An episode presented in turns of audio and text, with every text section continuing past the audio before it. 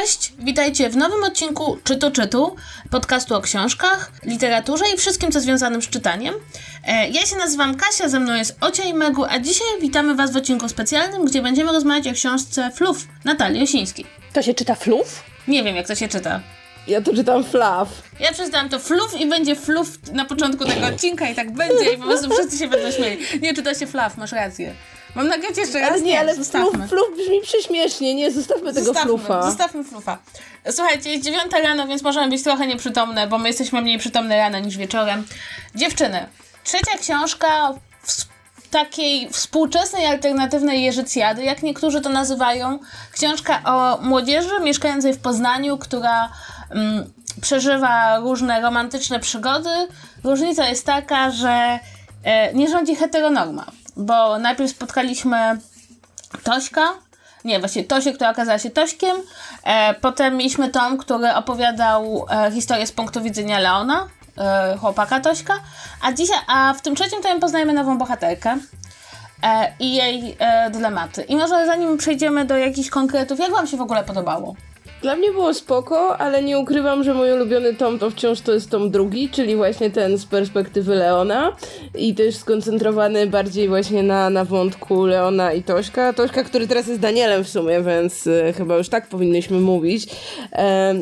Nie ukrywam, że ten tom e, był dla mnie trochę odleglejszy, jeśli chodzi o, o, nie wiem, o bohaterki. To znaczy, ja miałam straszny problem, żeby tak dać się im porwać. Wydawały mi się, że... Wydawały mi się młodsze niż to, e, niż, niż, niż jakby, mm, niż opisywany wiek przez nich, przez autorkę, bo one są w klasie maturalnej, a ja cały czas miałam wrażenie, że czytam o, nie wiem, o gimnazjalistkach, ewentualnie o tam licealistkach z początku szkoły i jakoś cały czas to mi gdzieś tam przeszkadzało.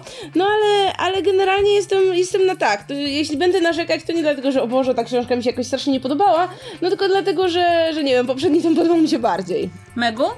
Ja się właśnie zgodzę tutaj z Ocią. E, generalnie e, e, całościowo książkę wciąż oceniam bardzo dobrze, bo ja po prostu strasznie lubię tę serię, ale przez to, że poprzednie części jakoś tak bardziej mnie wciągnęły i wydaje mi się, że podobnie jak Ocia, że ta druga część była jednak najlepsza, ale to dlatego, że ja wciąż nawet po tej trzeciej części, a właściwie po tej trzeciej części jeszcze bardziej, ja mam straszną awersję do Tośka Wel Daniela już w tym momencie i ja bardzo nie lubię tej postaci. Dlatego pierwsza część mi się podobała mniej, a druga, e, druga najbardziej. I ja mam wrażenie, że ponieważ padło tutaj takie porównanie do Jerzycjady i do Małgorzaty Musierowicz, że kurczę jednak Osińska troszeczkę bardziej właśnie idzie w kierunku tego, co w pewnym momencie Musierowicz zaczęła robić w swoich książkach, to znaczy zaczęła strasznie kondensować akcje w czasie e, i nie wiem, może akurat przypadkiem przy tym trzecim tomie odczułam to aż tak bardzo, ale wydaje mi się, że można by spokojnie dać o wiele więcej czasu bohaterom na rozwinięcie tej relacji i na wprowadzenie tam jeszcze większej y, ilości wydarzeń, bo y, we Flafie mam wrażenie, że było ich troszeczkę za mało i, i przez to y, ogólna, moja ogólna ocena jest odrobinkę niższa niż przy poprzednich częściach, ale tak jak mówię, nie dlatego, że sama książka jest zła, tylko że ta poprzednia część troszeczkę wyżej postawiła jednak poprzeczkę. No więc ja się absolutnie chciałabym zgodzić z Ocią, jeśli chodzi o wiek bohaterek. Też miałam wrażenie, że e, pod względem tego, jak się zachowują i ogólnie rzecz biorąc, jak, jakby jak myślą o związkach i komunikują swoje uczucia, są dużo młodsze niż są. E, I miałam cały czas wrażenie, że właśnie, że e, autorce z trudem przychodzi pisać bohaterów, którzy właściwie są na progu dorosłości. Jeśli chodzi o.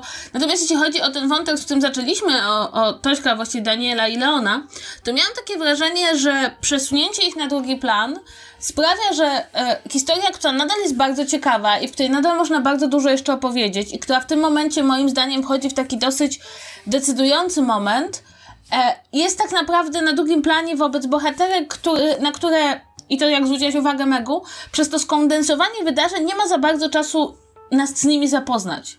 Bo ja nie mam wrażenia, żebym ja dobrze znała którąkolwiek z tych bohaterek i mogła cokolwiek o niej więcej powiedzieć. Zwłaszcza, że w przypadku jednej z nich, w przypadku e, Wiki, e, pojawia się no, taka sugestia, tutaj nigdzie nie pada jednoznaczna diagnoza w całej książce, że mamy do czynienia z osobą albo autystyczną, albo z Aspergerem, prawda? Mamy tutaj do czynienia z osobą, która ma, jest jakoś społecznie przygotowana. Powiem szczerze, że mój największy problem z tą książką nie jest w fabule, nie jest w wątku romantycznym, nie jest w tym, że to jest taka trochę bajkowa Polska, ale właśnie w tym, że ja mam problem z uwierzeniem w tą postać, bo e, wszystko, co ona robi, jest możliwe i znajduje się w spektrum zachowań osób z autyzmem czy z osób e, z zespołem Aspergera, ale jednocześnie cały czas czytając tą postać miałam wrażenie, że czytam raczej taki opis jak z Wikipedii, taki wypis objawów i, i zachowań, niż czytam realną postać, która jednocześnie się tak zachowuje, o ile rozumiecie to rozróżnienie. Mhm. A powiedzcie mi, e, bo e, nasza główna bohaterka, Matylda, czy ona miała jakąś większą rolę w poprzednich częściach, czy ona była po prostu przyboczną e, Emilii? Czy, on, czy ona w ogóle po, pojawiała się w jakichkolwiek scenach, czy była tylko wspomniana gdzieś tam z imienia? Bo to nie jest tak, że to jest całkowicie nowa postać, prawda? No ja kojarzę ją właśnie, tak jak mówisz, jako tę, powiedzmy, właśnie przyboczną i wydaje mi się, że ona tam nie miała, nie miała jakiegoś swojego wątku, była raczej tak, no była wymieniona, kojarzyłam, że była, ale to, to absolutnie wszystko. I, nie ukrywam, że z tego względu mam nadzieję, że kiedyś dostaniemy też książkę o właśnie o Emilii, która tak, jest, jest, która jest dla mnie jedną z tak. ciekawszych postaci i która mimo, że właśnie zawsze była tam gdzieś na drugim planie, to mimo to przez te tomy przychodzi ten swój rozwój gdzieś tam w tle. I kurczę, tak bardzo czekam na książkę z jej perspektywy. No to by było takie odejście trochę od tego, co w tym momencie Osińska oferuje swoim czytelnikom, to znaczy e, w tym momencie pisze o e, serię o młodzieży nieheteronormatywnej, ale e, myślę, że jeżeli miała miałaby to być jakaś alternatywa dla trochę skostniałego modelu e, konserwatywnej Musierowicz, to jednak pójście w główną bohaterkę, która może być hetero, ale ma takie poglądy, powiedzmy, troszeczkę bardziej liberalne, też wciąż w tą serię by się wpisywało i tak. też bardzo chętnie bym przeczytała tę książkę, zwłaszcza, że Emilia w tym momencie wyrosła na taką postać e, strasznie, e, powiedzmy, poglądowo wyzwoloną i jej światopogląd zmienił się o 180 stopni, od kiedy ją poznaliśmy w pierwszym tomie. Dlatego bardzo chętnie bym ją poznała e, troszeczkę bliżej. A wracając do Wiki i do Matyldy, e, ja w pewnym momencie zaczęłam się zastanawiać, czy to nie jest pewnego rodzaju błąd ze strony autora, autorki, że ona unika takiego oficjalnego nazewnictwa i że rzeczywiście w książce ani razu nie pada sugestia, że to, na co cierpi Wiki, jest tak naprawdę Aspergerem. Bo wydaje mi się, że jej czytelnicy są na tyle świadomi i powinni być już na tyle dorośli, żeby móc im przedstawiać problem z nazwy, żeby mogli na przykład sami później, jeżeli nie wiedzą nic na ten temat, doczytać o co tak właściwie chodzi, czym jest Asperger, czym się objawia, z jakimi problemami mierzą się ludzie, którzy na niego cierpią. Więc kurczę, nie wiem, ja jakoś tak strasznie nie lubię takiego takiego troszeczkę tego wyry, wyromantyzowanego podejścia, które unika oficjalnego, e, poważnego nazewnictwa danych chorób. Może to ma służyć temu, żeby każdy mógł się odrobinkę w tej postaci odnaleźć, nawet jeżeli ma jakieś inne, inne problemy albo po prostu łączą, z, y, łączą go z, ni z nią y, tylko niektóre zachowania, ale wciąż chyba wolałabym, żebyśmy jednak używali tutaj poprawnego nazewnictwa i się tak jakby tego nie bali. Znaczy ja mam tutaj dwie uwagi. Jedna jest taka, że Asperger nie jest chorobą, jest e, e tak, zaburzeniem, e, bo to, to jest ważne, żeby to powiedzieć. Natomiast Dobra, poprawiam się. Ta, natomiast Osińska robi to nie pierwszy raz. Ja mam wrażenie, tak. żebyśmy miały dokładnie tą samą rozmowę przy Slashu, gdzie ja z kolei narzekałam, że za mało rzeczy jest nazwanych po imieniu. E, I ja mam z tym problem. To znaczy, wydaje mi się, że to jest. Bo to z jednej strony są książki zaangażowane, z jednej strony to są książki, które mają coś zmienić, mają otwierać oczy bo, e, czytelnikom, być może czytelnikom, którzy nigdy nie spotkali takiej osoby, a z drugiej strony właśnie też mi brakuje nazywania rzeczy po imieniu, czy takiego México e, wzięcia na siebie odpowiedzialności, że skoro piszę taką postać i nazywam jej przypadłości po imieniu, to wtedy muszę być e, bardziej uczciwy względem pokazywania mm, zachowań, objawów. I wydaje mi się, że to nie, nie mówienie, że to jest Asperger, czy że to jest autyzm, czy że to jest fobia społeczna, pozwala autorce tak meandrować między właśnie zachowaniami, objawami, e, różnymi no, takimi przejawami mm, tych zaburzeń, bez żadnego, bez, bez takiej grozy, która wisi nad autorem, który przyzna ta postać ma Aspergera i musi wtedy już napisać postać z Aspergerem.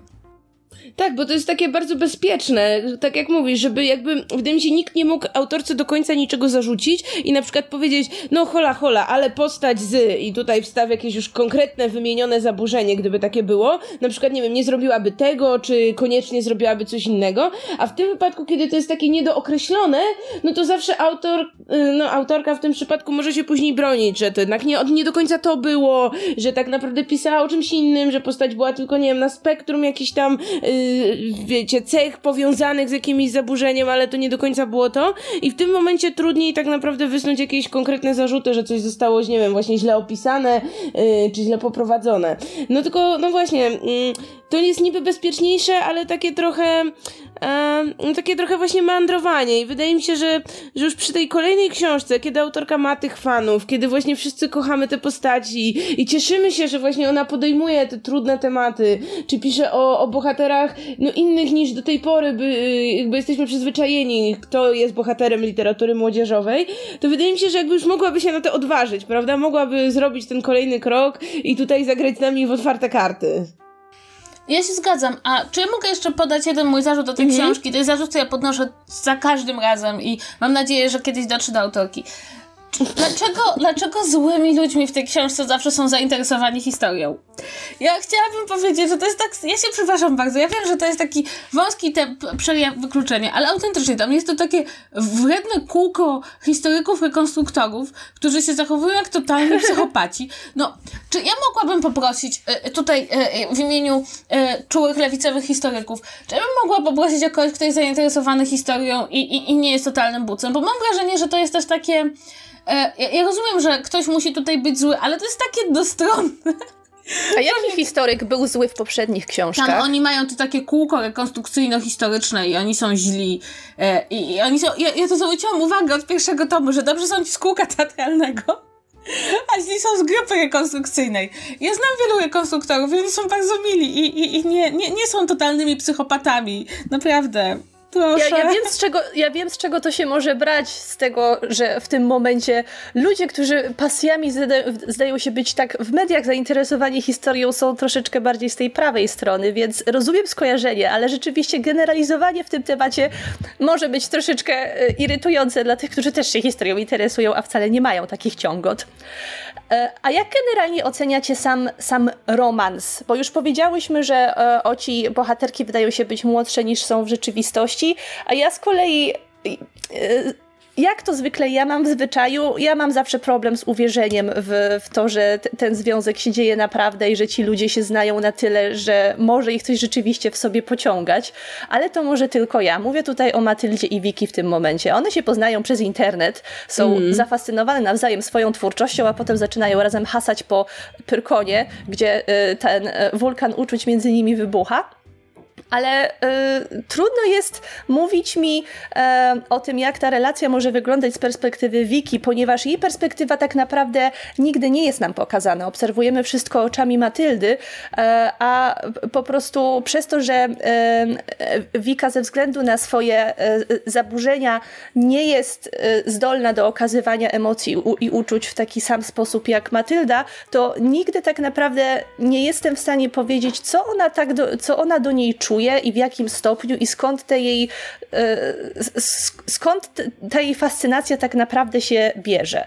Ale nie wiem, czy to wy, wy, wynika z, e, ze specyfiki bohaterek, czy właśnie z tego, że Wika jest dosyć specyficzną postacią z e, określoną, z określonym zespołem zaburzeń. Czy tam właśnie nieokreślonym, jak się, jak się doczepiłam przed chwilą. Znaczy wiesz, wydaje mi się, że w przypadku właśnie Wiki, to można by sobie to świetnie tym tłumaczyć. Jakby ja nie mam problemu z tym, że ta bohaterka jest jaka jest. Już obojętnie, yy, czy właśnie yy, wiemy, wiemy, co dokładnie jej dolega, czy nie wiemy. Nieważne jest tak skonstruowaną postacią i spoko. Jakby ja w Wikę wierzę. Ja mam dużo większy problem z Matyldą, która teoretycznie zaburzeń nie ma żadnych, a dla mnie jest postacią niestety strasznie niewiarygodną. I to, że ona drugi raz tam widząc na oczy yy, tę biedną Wikę, już tam jej będzie wyznawać największe uczucia i jakby mimo jakby widzi, widzi, jakby dostrzega problemy, tej drugiej strony, ale jakby też nigdy otwarcie z nią nie porozmawia, jakby no to, to, jest też, to się wiąże z tym, co powiedziałam na początku, że ona mi się wydaje dużo młodsza niż jest naprawdę i jakby to jej uczucie, y, które teoretycznie powinno być już dla mnie znacznie dojrzalsze i o tyle też dojrzalsze, że właśnie po drugiej stronie jest ta osoba, no, która w jakimś sensie nie do końca sobie społecznie radzi, to dla mnie tutaj Matylda niestety, no, poległa. I tak jak wszystkie inne wątki, które są w tej książce, są dla mnie dużo lepsze, jakby pisane z perspektywy Matyldy, czy relacja właśnie da Daniela i Leona, czy na przykład wątki z rodzicami, które uważam, że są super, no to właśnie ta główna relacja, wokół której jakby ta książka powinna orbitować, no, no co, co, coś mi tu nie do końca gra i ja mam nadzieję, że w kolejnych tomach, jeśli będą, już nawet pisane z innej perspektywy, no to, da, to jakby ta relacja dostanie jakąś szansę, żeby się gdzieś rozwinąć i gdzieś pogłębić, bo jak na razie to ja nie do końca czuję, co jakby, co Matylda ma w głowie, może tak, jakby, no rozumiem, że jest zafascynowana Wiką z wielu różnych powodów, ale ja tam nie widzę żadnej wielkiej miłości. Znaczy dla mnie ten wątek jest takim typowym wątkiem musierowiczowskim. To znaczy, jakby to jest e, kwintesencja tego, co mi przeszkadza w ogóle w książkach Musierowicz ostatnio. To znaczy, że zamiast e, wykorzystać te e, kilka, właściwie to się prawie dwa miesiące dzieje ta książka, te kilka tygodni właściwie, w których bohaterki się spotykają, żeby zasugerować, że między nimi może być uczucie, i jakby, wiecie, też e, za, jakby z tego co ja rozumiem, e, Matylda w tym momencie orientuje się, że podobają jej się dziewczyny. To też jest takim, powiedziałabym, momentem, nad którym część osób musi się chwilę zastanowić. E, to zamiast powiedzieć, na, pokazać na przykład, że jak właśnie to uczucie się pojawia, jak może pojawić się w ogóle wizja, że można być dziewczyną, czy może być pojawić się wizja, że może być osobą, która nie jest typowa, to tutaj przechodzimy od razu do wyznań miłości. I mam wrażenie, że to jest właśnie, że to mi najbardziej przeszkadza, że spokojnie można byłoby troszeczkę przełożyć akcenty i pokazać to właśnie jako ten początek związku, prawda, w którym dwie osoby muszą się pogodzić z pewnymi rzeczami związanymi ze sobą samą, czy w ogóle z byciem związku. E, I dopiero jakby książka mogłaby powiedzieć, że pod koniec one jakby podejmują ten pierwszy krok. I wtedy moim zdaniem to by było realistyczne, bo to mniej więcej tak wygląda. Natomiast tutaj to właściwie przechodzi od razu do by, jesteśmy razem, wyznajemy sobie miłość i, i mam takie właśnie wrażenie, że, że to jest po pierwsze, tak jak mówiła Ocia, strasznie gimnazjalne, e, a po drugie nierealistyczne także tak emocjonalnie po prostu. I też e, jakby trochę mnie to denerwuje, bo to trzyma te e, romanse tych młodych ludzi, a właściwie już praktycznie dorosłych, bo te dziewczyny idą na studia, w takim słodkim świecie, prawda, gdzie, gdzie się nie myśli o pewnych na przykład te romanse są niefizyczne, zwróciliście uwagę. Tam się mm. ktoś mhm. może pocałować, ale nikt z nikim nie pójdzie do łóżka, ale bo to, tak jednak nie jest tak. Też, też nawet wiesz, to całowanie jest tak, wiesz. Tak. O raz się pocałowały i już spoko. Tak, bo konwencja taka jest. I moim zdaniem ona działa, jak bohaterowie są trochę młodsi, ale jak są trochę starsi, no to, no to to jest troszeczkę też za bardzo takie w stylu właśnie spotkałam jedną osobę i to będzie miłość mojego życia, co straszliwie pachnie Musierowicz. Więc e, tak, ja uważam, że ten wątek jest najsłabszy, zwłaszcza, że na przykład Daniel i Leon, moim zdaniem, mimo że ja y, y, Daniela dawniej Tośka też nie trawię, to ja uważam, że to jest najlepszy zabieg w tej książce w ogóle. Znaczy, to, że twój główny bohater nie jest idealny, jest trochę nieznośny, jest egocentryczny, y, jest tak drama queen po prostu, że nie patrzy na innych i że ten jego związek jest pełen problemów, to jest tak bardzo realistyczne. Tacy są ludzie. I na tym tle ta Matylda z Wiką wypadają tylko jakie takie, jako takie papierowe dosyć postacie tak naprawdę. Tak i przypomnijmy też sobie, ile jakby czasu zajęło właśnie Danielowi Leo, Leonowi dojście do punktu, e, w którym właśnie stwierdzili, że tak, że właśnie chcą być razem, że czują coś do siebie, no to były dwa tomy, tak? I, i właśnie też dzięki temu to dalsze budowanie ich związku, jakby teraz nawet jeśli to jest tam na drugim czy trzecim planie, wydaje mi się, że jakby wypada przez to jeszcze jakby mocniej i jeszcze realistyczniej, bo my już ich znamy, znamy już te ich relacje i teraz oni mogą sobie na tym budować. Autorka może sobie budować na tym, co, yy, co jakby dała czy, czy, czego podwalinę położyła w tych poprzednich dwóch tomach. A właśnie z Matyldą i z Wiką to się dzieje tak szybko, że nie mamy czasu do końca ani ich dobrze poznać jako indywidualnych postaci, ani do końca zacząć właśnie im kibicować w tej relacji. No bo mm, bo wiecie, one już ledwo się poznają i to już wielkie uczucie jest przed nami kreślone, a my jesteśmy jeszcze te parę etapów wcześniej, prawda? I takie no spokojnie, jakby nie musimy biec, prawda? Jakby to, to nie jest sprint, tak? To da, dajcie nam czas, żebyśmy, żebyśmy właśnie mogły, mogły je najpierw poznać, polubić i później gdzieś, żeby ta relacja stopniowo rozwijała się na naszych oczach. A jak ja tam, wiecie, na 50 czy setnej stronie dostaję już wielkie kocham cię, to już mam takie, no dobra, no to co będzie dalej przez resztę tej książki? Tak, jeszcze jest jedna rzecz, o której chciałam powiedzieć. Jak wam się podoba wątek rodziców? Bardzo. No właśnie chciałam do tego przejść, bo yy, nie wiem, yy, mi się chyba wątek rodziców bardziej podoba niż yy, główny wątek romansowy tak. Wiki i Matyldy, ponieważ tu też w tym momencie mamy już nakreślony jakiś potencjalny romans. Nie wiem, czy też tak na to patrzycie, -hmm. ale ja mhm. tak na to patrzę. O Jezu, I, tak bardzo. I zwłaszcza Matylda też na samym końcu chyba też to zauważa, bo boi się, że będzie musiała zamieszkać z, z Danielem, jeżeli ich rodzice się ze sobą zejdą. I yy, i wydaje mi się, że tutaj jest bardzo ciekawy kontrast pomiędzy tym, jak rozwija się relacja Matyldy i Wiki, a jak może potencjalnie rozwinąć się relacja ich, y, y, ich rodziców, bo, y, znaczy nie ich, tylko rodziców Daniela i Matyldy, e, ponieważ tutaj właśnie zaczynamy od nieznania się, zaczynamy od spokojnej rozmowy, jakiegoś podzielenia się problemami, zaczynamy od konfliktów na, e, na poziomie tego, jak kto podchodzi do swojego dziecka. E, i, i to wprowadza wprowadza o wiele ciekawszą dynamikę niż po prostu bardzo prostolinijne przejście od poznania się do, do wielkiego uczucia, więc ja tutaj y, jestem y, bardzo pozytywnie nastawiona i mam nadzieję, że w następnych tomach oni rzeczywiście będą razem, bo to będzie takie, takie fajne.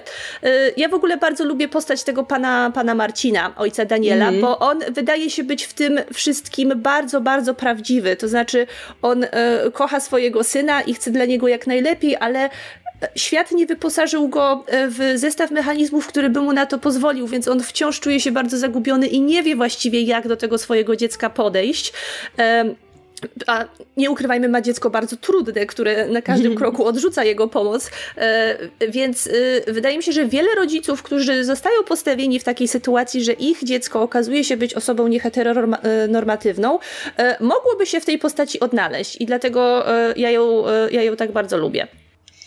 Tak, i to jest jeszcze fajne, bo znaczy, ja mam jeden problem z tym, bo w ogóle cała rozmowa między nimi wydaje mi się naprawdę fajnie napisana i też jakby ta dynamika tych postaci jest bardzo, bardzo sympatyczna. Jedyny mój problem jest taki, ponownie, e, przed, i chciałabym ostrzec autorkę, że to jest bardzo niedobrze, że jeśli w książce pojawiają się dwie postacie, które są obie wolne i potencjalnie mogłyby być razem, to pojawia się od razu pokusa, żeby je łączyć ze sobą, bo wtedy ponownie, ja wiem, to jest takie musierowiczowskie, to znaczy, o mój Boże, mam dwa wolne elektrony, muszę nie, elektrony się nie łączą. No w każdym razie mam dwie wolne cząsteczki, muszę je ze sobą koniecznie połączyć, e, bo to jednak tworzy też taki trochę nierealny świat, że każde dwie osoby, które zamieniły ze sobą więcej niż dwa zdania, kończą razem. Natomiast muszę powiedzieć, że bardzo mi się podoba w ogóle cała ta scena rozmowy między nimi e, i to, że tutaj właśnie wychodzi też coś, co tak jakby w tej, w tej mm, powieści nie wychodzi, tych wcześniejszych powieściach nie wychodziło tak bardzo, znaczy różnice klasowe, tak? Znaczy te dzieciaki chodzą do jednej szkoły, no ale jednak mimo wszystko e, e, ojciec Tośka Daniela jest, e, jest elektrykiem i to jest e, trochę co innego niż, e, niż matka prawniczka, menadżerka i tutaj ta różnica klas jest bardzo fajnie rozegrana, więc to mi się bardzo podobało i też zgadzam się, że ten, Woj, ten pan Marcin jest jedną z najlepiej napisanych postaci w ogóle w całym, e, w całym cyklu, zwłaszcza, że co mi się bardzo podoba to to, że to fajnie pokazuje, że rodzice mogą się już zmienić i mieć dobre intencje, e, ale to nie znaczy, że dzieci natychmiast zaczynają ufać i zmieniają swoją postawę względem nich, tylko właśnie może się okazać, że on już naprawdę robi wszystko i, i, i się zgadza na wszystko, a, a, a, jego, a jego syn nadal ma do niego mnóstwo pretensji na każdym kroku.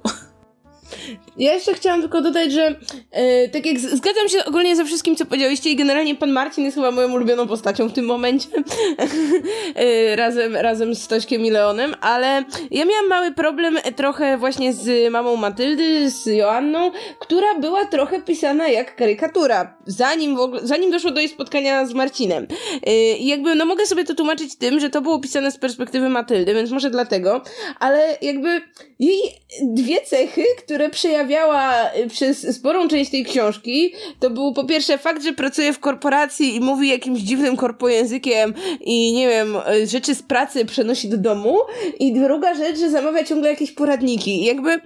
Mm, Wydaje mi się, że to było trochę przegięcie, to znaczy, come on, nikt się tak nie zachowuje. Nawet osoba, która, nie wiem, szczególnie poświęca się swojej pracy, robi jakieś tam nadgodziny, jest zaangażowana, tak jak wraca do domu, to zauważa, że już jest w domu, a nie w korporacji, nie wyznacza sobie celów, nie mówi tym językiem do swoich najbliższych, znaczy no, no nie wiem, tak mi się wydaje, no, no znam ludzi z tego środowiska i wydaje mi się, że, że absolutnie nikt tak nie robi, więc, więc to było trochę przygięcie moim zdaniem, ale właśnie już później jak, jak zaczęła wchodzić w jakąś tę relację właśnie z innym rodzicem, jak zaczęli rozmawiać, no to to już się trochę, trochę uspokoiło, więc mam nadzieję, że jakby będzie szło dalej w tę stronę, a nie w tę taką, ten taki przesadyzm, y, powiedzmy, żeby bardziej może, nie wiem, rozbawić czytelnika.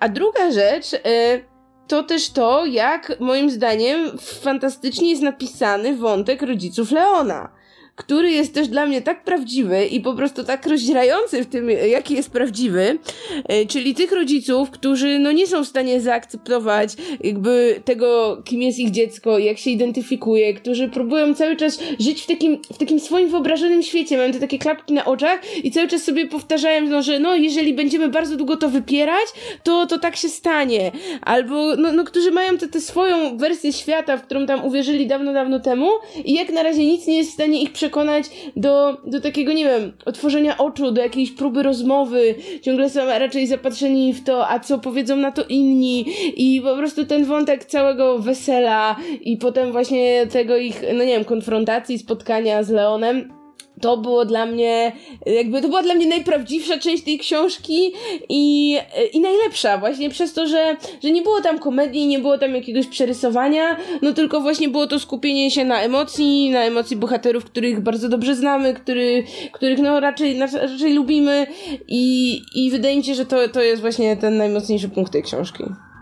Ja chciałam, tylko dodać dla tych, którzy może książki nie czytali, a i tak y, lubią słuchać naszych recenzji, e, to y, Wesele Siostry Leona jest tutaj takim e, punktem kulminacyjnym, e, katalizującym całą dramę tej książki, ponieważ to Leon w bardzo dużej części musi je zorganizować, a przy tym na miejscu są jego, jego, jego rodzice, ludzie bardzo despotyczni i tak jak Ocia mówi, nie potrafiący zaakceptować swojego syna i jego, i, i jego chłopaka, którzy na każdym kroku ich tłamszą. I ta scena, ta scena na samym końcu tej ostatecznej konfrontacji to jest taki moment, kiedy w, y, w takim bajkowym świecie, którym odrobinkę ten świat przecież w książce jest, chciałoby się, żeby ona się skończyła pozytywnie, żeby to był y, taki moment moralnego zwycięstwa, w którym ci źli zostają ukarani albo zaczynają rozumieć swoje błędy i wszystko się zmienia, a tutaj nie ma, nie ma takiego rozwiązania tego problemu i to jest, y, i to jest chyba w tym wszystkim najlepsze, bo, bo to nie da się tego załatwić tak z, z dnia na dzień i y, ludzie, którzy przez całe życie byli na nie, to y, po tym jak ich córka strzeli im y, focha i tupnie nóżką, nie zmienią nagle swojego postępowania. jest to, jest to jednocześnie prawdziwe, ale z drugiej strony też bardzo tragiczne i prawdopodobne prawdopodobnie wiele osób, e, którzy mają z rodzicami jakieś problemy, nie tylko na tle swojej, nie, nie, tylko w kwestii swojej tożsamości, myślę, że może się w tej scenie bardzo dobrze odnaleźć. Przy czym ja mam takie poczucie, że tam są, jedna jest rzecz bardzo, bardzo dobra, a jedna moim zdaniem trochę słabsza. Rzecz, która jest bardzo, bardzo dobra, to jest to, że widzimy, że ci rodzice Leona nie są źli tylko Leona, ale także dla jego siostry. Bardzo mi się podoba, że jakby tutaj jest pokazane, że to są ludzie, którzy którzy nie słuchają swoich dzieci w ogóle, że to nie jest tylko kwestia orientacji seksualnej, tylko ta chęć zachowania pozorów sprawia, że te pozory są ważniejsze od ich dzieci i że e, to nie chodzi tylko o to, że Leon ma chłopaka, ale także chodzi o to, że prawda, że ma ten ślub ich córki wygląda tak, jak oni sobie wymyślili, a nie ona i to mi się bardzo podobało. Wydaje mi się, że to że to jest dosyć ciekawy pomysł, żeby pokazać, że ludzie są, mogą być opresyjni dla swoich dzieci z, z, z, różnych powodów, ale też mogą być opresyjni i dla heterodzieci, i dla, dla dzieci homoseksualnych. I oczywiście to ma różne natężenie, ale ta opresja ciągle gdzieś jest. Jedyna rzecz, która mi się nie podobała, to jest tam taka scena już pod sam sam koniec, kiedy wychodzi e, ojciec Leona e, porozmawiać z mężem jego siostry e, i wygłasza takie, taką bardzo, bardzo, bardzo seksistowską tyradę o tym, że mąż powinien pilnować swojej żony i że... I mam wrażenie, że to jest o jeden o jedną paskudną cechę za daleko. To znaczy, wiecie, że to się w tej sytuacji, w której on tak mówi, że tam przypilnuj swojej żony, to zamienia się to z postaci, które, z postaci takich, które moim zdaniem są bardzo realistyczne, na takie postacie, które powoli są już tak złe i tak bardzo przesadzone, że stają się do pewnego stopnia może nie karykaturą, ale wiecie, tako, takimi postaciami, które nie mogą mieć żadnej ludzkiej cechy.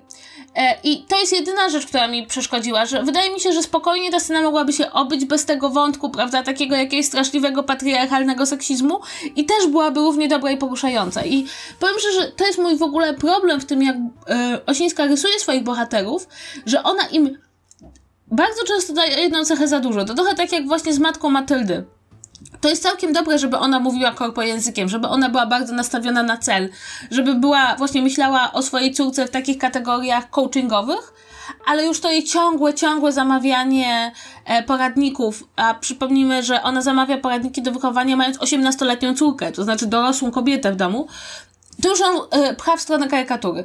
I wielokrotnie miałam tej książce takie wrażenie o, jedno, o pół sceny mniej, i postacie byłyby dużo bardziej jednoznaczne, byłyby dużo ciekawsze. Przynajmniej ja miałam takie wrażenie.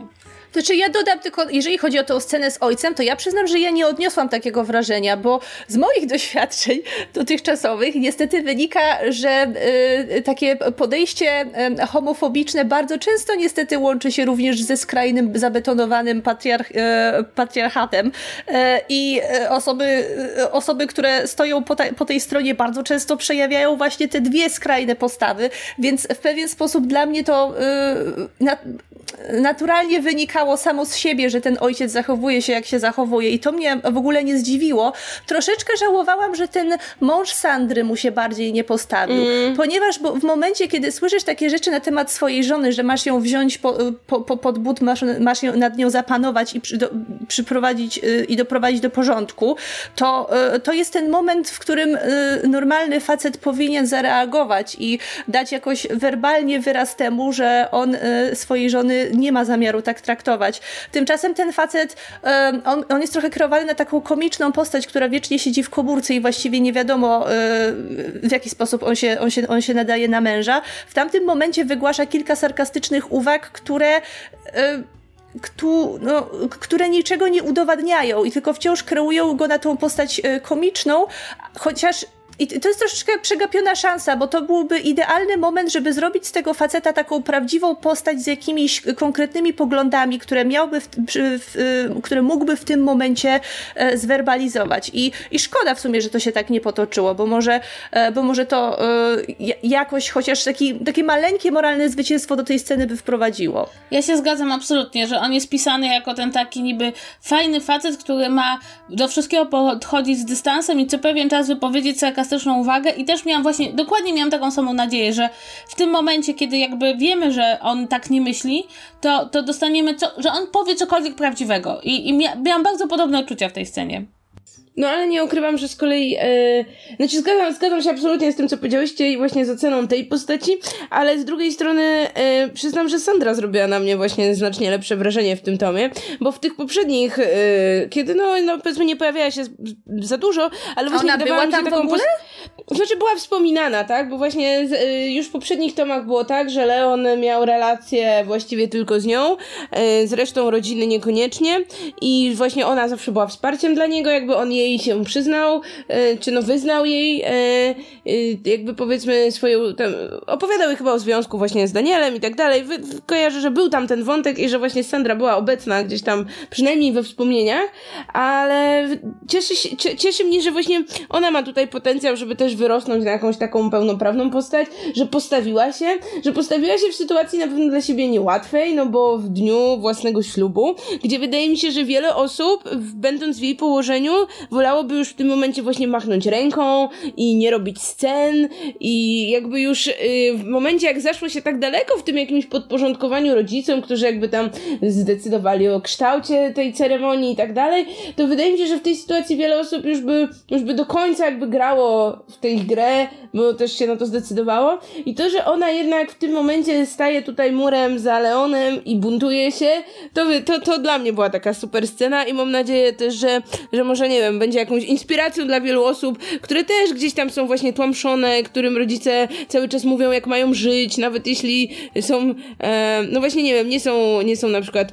postaciami, nie wiem, nieheteronormatywnymi i tak dalej, czyli teoretycznie, no Sandra powinna mieć mniej problemów z nimi niż ma Leon, a okazuje się, że właśnie nie do końca tak jest, że jakby ta ich potrzeba kontrolowania wszystkiego skupia się jakby w równej mierze na, na, na, na obojgu dzieci, a nawet w jakimś sensie może na niej bardziej, no bo ona została z nimi, bo ona się wcześniej nie buntowała i że jednak przychodzi ten moment, kiedy, kiedy ona też zaczyna walczyć o, o swoje i jakby no ma już dość tej, tej ciągłej kontroli i narzucania sobie wszystkiego. Tylko wiecie co, ja tak po przeczytaniu tej książki doszłam do wniosku i e, to prawdopodobnie się nie zdarzy, że ja bym bardzo jednak chciała, żeby autorka wróciła do Tośka i Leona jako, czy właściwie do Daniela i Leona jako głównych postaci.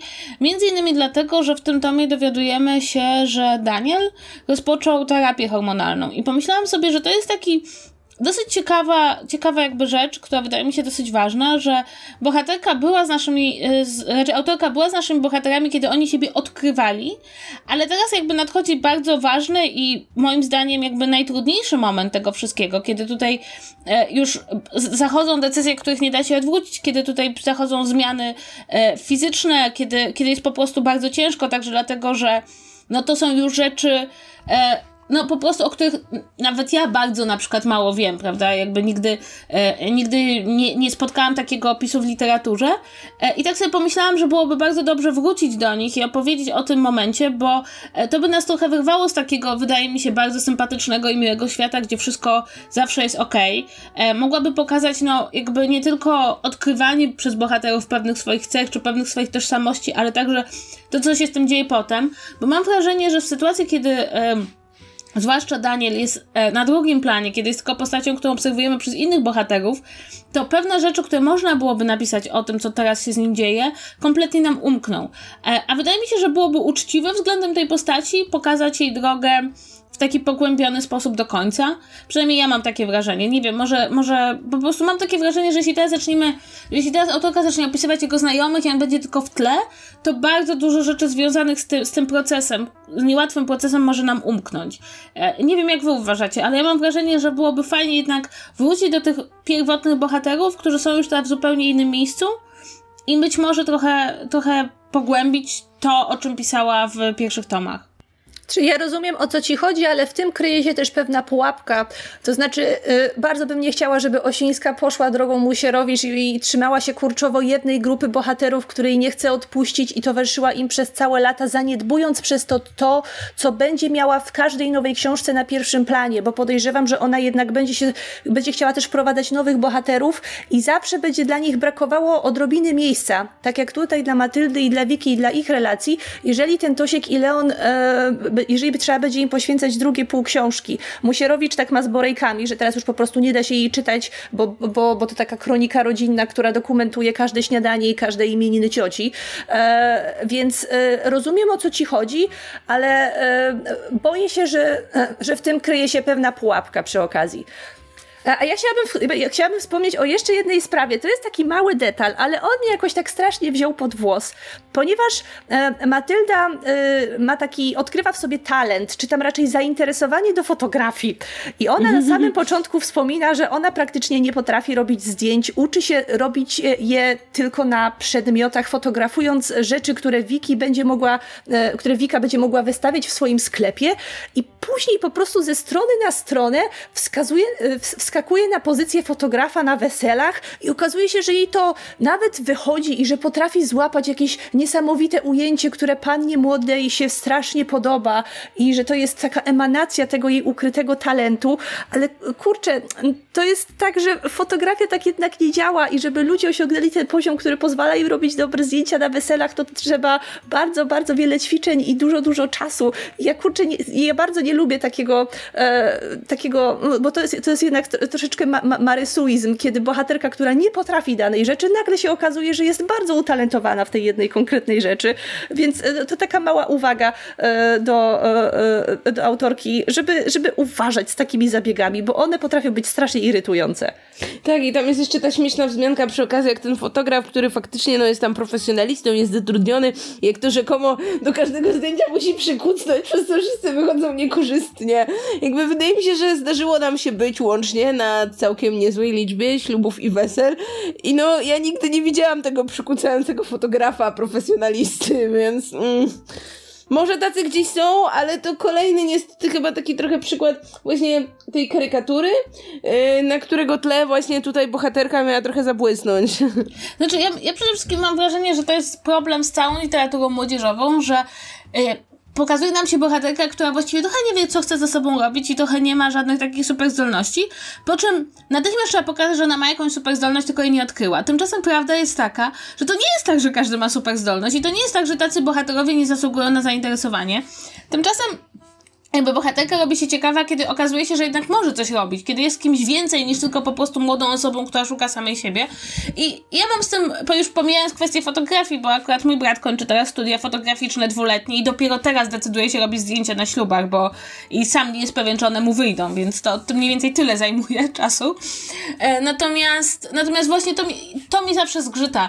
Jakby tutaj to nie jest jakoś bardzo ważne dla całej książki, ale ogólnie rzecz biorąc są ludzie, którzy nie posiadają żadnych ukrytych talentów, nie są fotografami, fotografami, nie są ludźmi super kreatywnymi, ale też przeżywają ciekawe e, emocje, uczucia, mm, albo na przykład odnajdują się, nie wiem, po studiach, czy, czy dużo później. Jakby ta wizja, że po prostu bohaterka e, tylko myśli o sobie, że nie ma żadnych talentów, ale tak naprawdę zawsze gdzieś tam w środku jest coś ukrytego, zawsze mam takie wrażenie, że jest to taka cicha podpowiedź, że jeśli ty nie masz żadnego talentu, to pewnie go nie odkryłeś, a nie to, że po prostu nie wszyscy ludzie mają ukryte talenty. Ale to jest tak samo, to jest taki sam, taki sam zabieg jak z tym, że ojej, jestem taka brzydka i uważam siebie za taką paskudę, a tak naprawdę wszyscy dookoła myślą, że jestem przepiękną e, pięknością i w ogóle blask ode mnie bije na cały świat. I to jest i, no, i, i na, naprawdę bardzo trzeba z tym uważać, bo to już zakrawa na taki klasyczny marysuizm. Odnajdywanie ta, nagłe odnajdywanie talentów w postaciach, które e, bez tego talentu byłyby już, e, już nie miałyby absolutnie żadnych cech, bo no, nie ukrywajmy, Matylda nie jest dla mnie przynajmniej jakąś taką fascynującą postacią. I dodanie jej tego zainteresowania fotografią miało ją taką odrobinkę bardziej interesującą uczynić i, i nie wiem, czy tutaj się to udało. Zwłaszcza, że tam przecież jest pole do jednego moim zdaniem ciekawego wątku, bo z tego co ja rozumiem, bohaterka nie identyfikowała się w żaden sposób jako, no nie wiem, nieheteroseksualna, tak?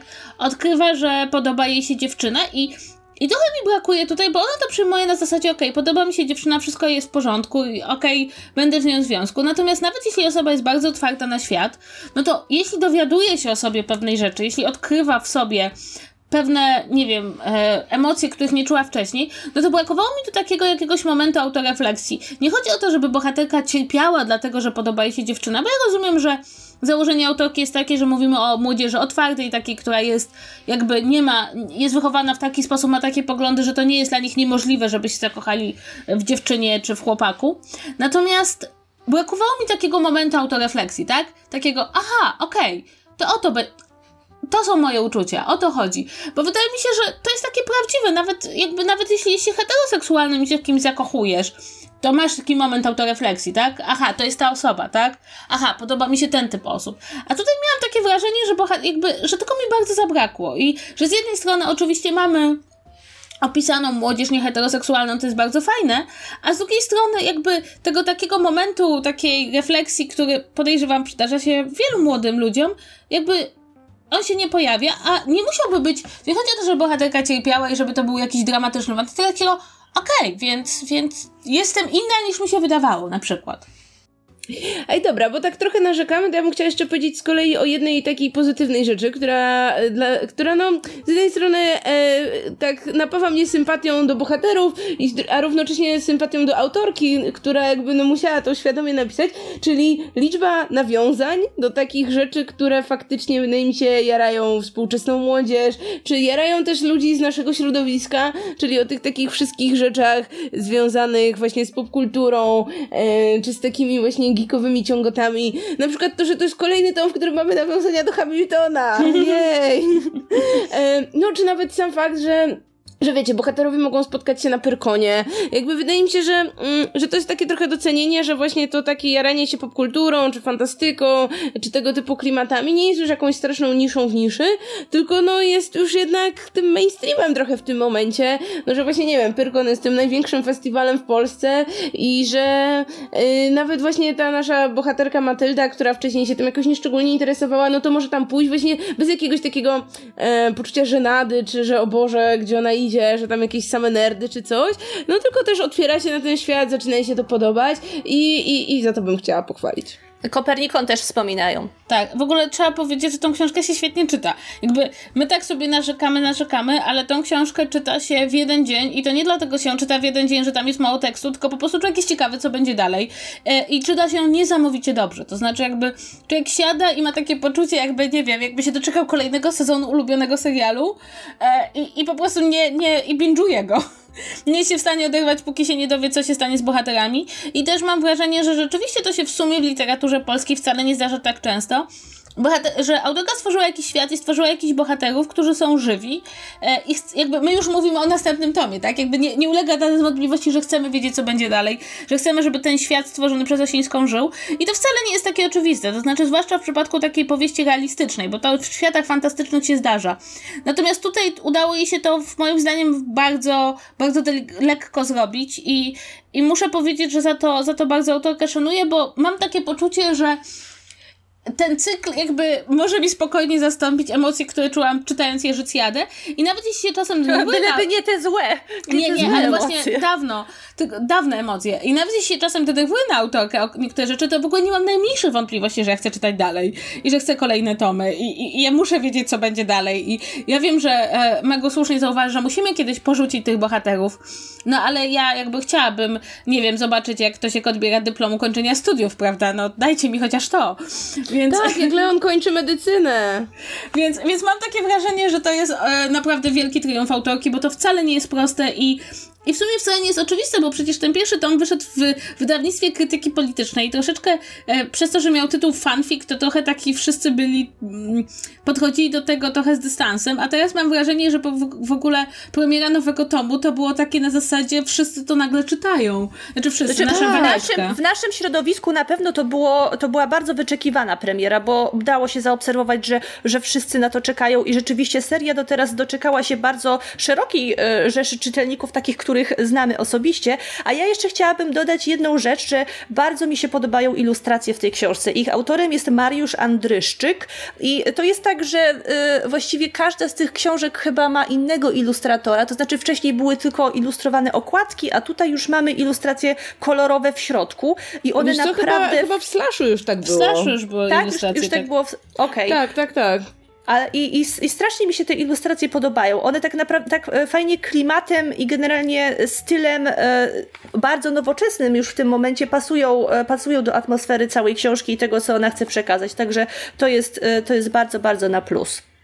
Jako, że wydaje mi się, że powoli będziemy chyba już zmierzać do końca, to ja tak już powiedzmy w ramach trochę własnego takiego podsumowania, wydaje mi się, że no chciałabym jakby to podkreślić i zaznaczyć, że mimo, że no na niektóre rzeczy narzekamy, czy mówimy, że coś jest za bardzo, a czegoś jest za mało, to... Mm, to wydaje mi się, że, że chyba jednogłośnie będziemy tę książkę polecać. To znaczy, ja na pewno nie chciałabym, żeby nasi słuchacze odeszli od tego odcinka z jakimś takim przekonaniem, że, że o, że jakoś, nie wiem, strasznie marudzimy i tak dalej. Marudzimy dlatego, bo chciałybyśmy chyba, żeby ta seria była jeszcze lepsza i po prostu ja tak szalenie kibicuję i tym postaciom i, i właśnie tej serii i samej autorce i po prostu dlatego po prostu czepiam się w niektórych momentach już takich no dosłownie szczegółów, bo po prostu chciałabym, żeby ta seria była po prostu jeszcze, jeszcze lepsza, jeszcze fajniejsza, jeszcze powszechniej czytana. I też, yy, no wydaje mi się, że no jesteśmy już troszkę, troszkę może ponad te, ten taki docelowy target, jeśli chodzi o wiek. I wydaje mi się, że, yy, że z samego tego faktu jakby warto, warto podkreślić, że, że no ta książka, ta książka może się spodobać autentycznie wszystkim i, i tak jak Kasia powiedziała, no to jest książka, przy której zarywa się dzień, czy zarywa się wieczór, czy, czy, nawet, czy nawet kawałek nocy, jak w moim przypadku. I no... Mm, mimo, mimo pewnych właśnie mankamentów, mimo tego, że pewne rzeczy można by jeszcze dopracować, no to ja bym chciała mimo wszystko tak takim dużym entuzjazmem tę książkę polecić, a osobom, które jeszcze, jeszcze nie miały okazji yy, czytać całej serii, ale jakimś cudem dobrnęły do końca tego odcinka, no to żeby zaczęły od pierwszego tomu i po prostu dały, dały, się, dały się wciągnąć yy, w ten świat i w tych, i w tych ludzi. Tak, to znaczy ja bym chciała powiedzieć, że mi się wydaje, że my tą książkę krytykujemy, ponieważ my ją traktujemy bardzo poważnie. E, I to jest taki moment, w którym trochę krytykujesz e, bohaterów nie dlatego, że oni ci się nie podobają, tylko traktujesz ich niemal jak realnych ludzi.